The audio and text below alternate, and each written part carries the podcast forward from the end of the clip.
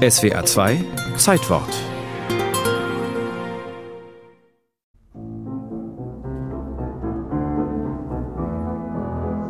Im Jahr 1855 kehrt Gioacchino Rossini nach fast 20-jährigem Italienaufenthalt in die französische Metropole zurück und erwirbt eine Villa im Vorort Passy, die schon bald zu einem beliebten gesellschaftlichen Treffpunkt wird.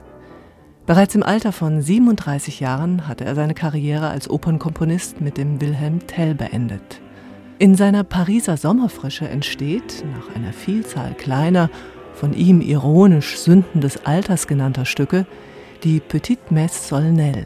Ein Auftragswerk, denn diese Messe ist für die Einweihung der Privatkapelle des befreundeten Pariser Bankiers Graf Alexis Pillet-Will bestimmt, gewidmet dessen Frau Louise. Im Pariser Haus der beiden in der Rue Moncey findet am 14. März 1864 die Uraufführung statt, ganz intim vor geladenen Gästen.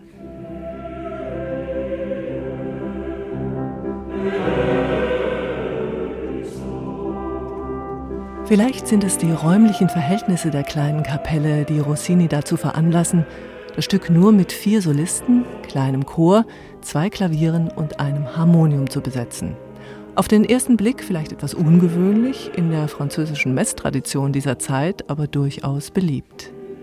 Auf dem Titelblatt verweist Rossini in seiner eigenen ironisch-spöttischen Art auf den Symbolgehalt der Sängeranzahl. Zwölf Sänger von drei Geschlechtern, Männer, Frauen und Kastraten, werden genug sein für ihre Aufführung. Das heißt acht für den Chor, vier für die Soli, insgesamt also zwölf Cherubine.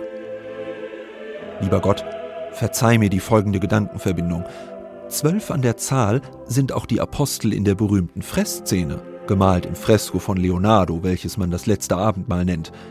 Wer würde es glauben? Es gibt unter deinen Jüngern solche, die falsche Töne anschlagen. Lieber Gott, beruhige dich. Ich behaupte, dass kein Judas bei meinem Male sein wird und dass die meinen richtig und mit Liebe dein Lob singen werden. Obwohl es sich um einen Kompositionsauftrag handelt, ist die Petite Messe Solennelle dennoch ein höchst persönliches, von Rossini eben auch für sich selbst komponiertes Werk. Nicht zuletzt, weil es sein letztes Werk wurde. Neben die Schlusstakte des Agnus Dei schreibt er ins Manuskript: Lieber Gott, voilà, nun ist diese arme kleine Messe beendet. Ist es wirklich heilige Musik, die ich gemacht habe, oder ist es vermaledeite Musik? Ich wurde für die Opera Buffa geboren, das weißt du wohl. Wenig Wissen, ein bisschen Herz, das ist alles. Sei also gepriesen und gewähre mir das Paradies.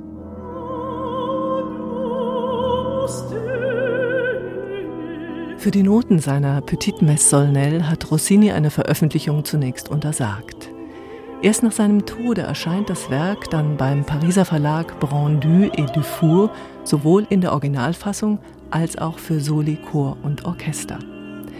Rossini hat diese Version im Jahre 1867 selbst ausgearbeitet, auf Drängen von Freunden, aber nicht zuletzt auch aus Sorge darüber, dass nach seinem Tode ein anderer diese Aufgabe übernehmen und das Werk entstellen könnte.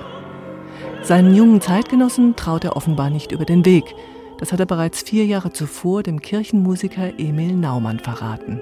Ich führte die Partitur dieser bescheidenen Arbeit schon vor einiger Zeit aus – Findet man dieselbe nun in meinem Nachlass, so kommt Herr Sachs mit seinen Saxophonen oder Herr Berlioz mit anderen Riesen des modernen Orchesters, wollen damit meine Messe instrumentieren und schlagen mir meine paar Singstimmen tot, wobei sie auch mich glücklich umbringen würden.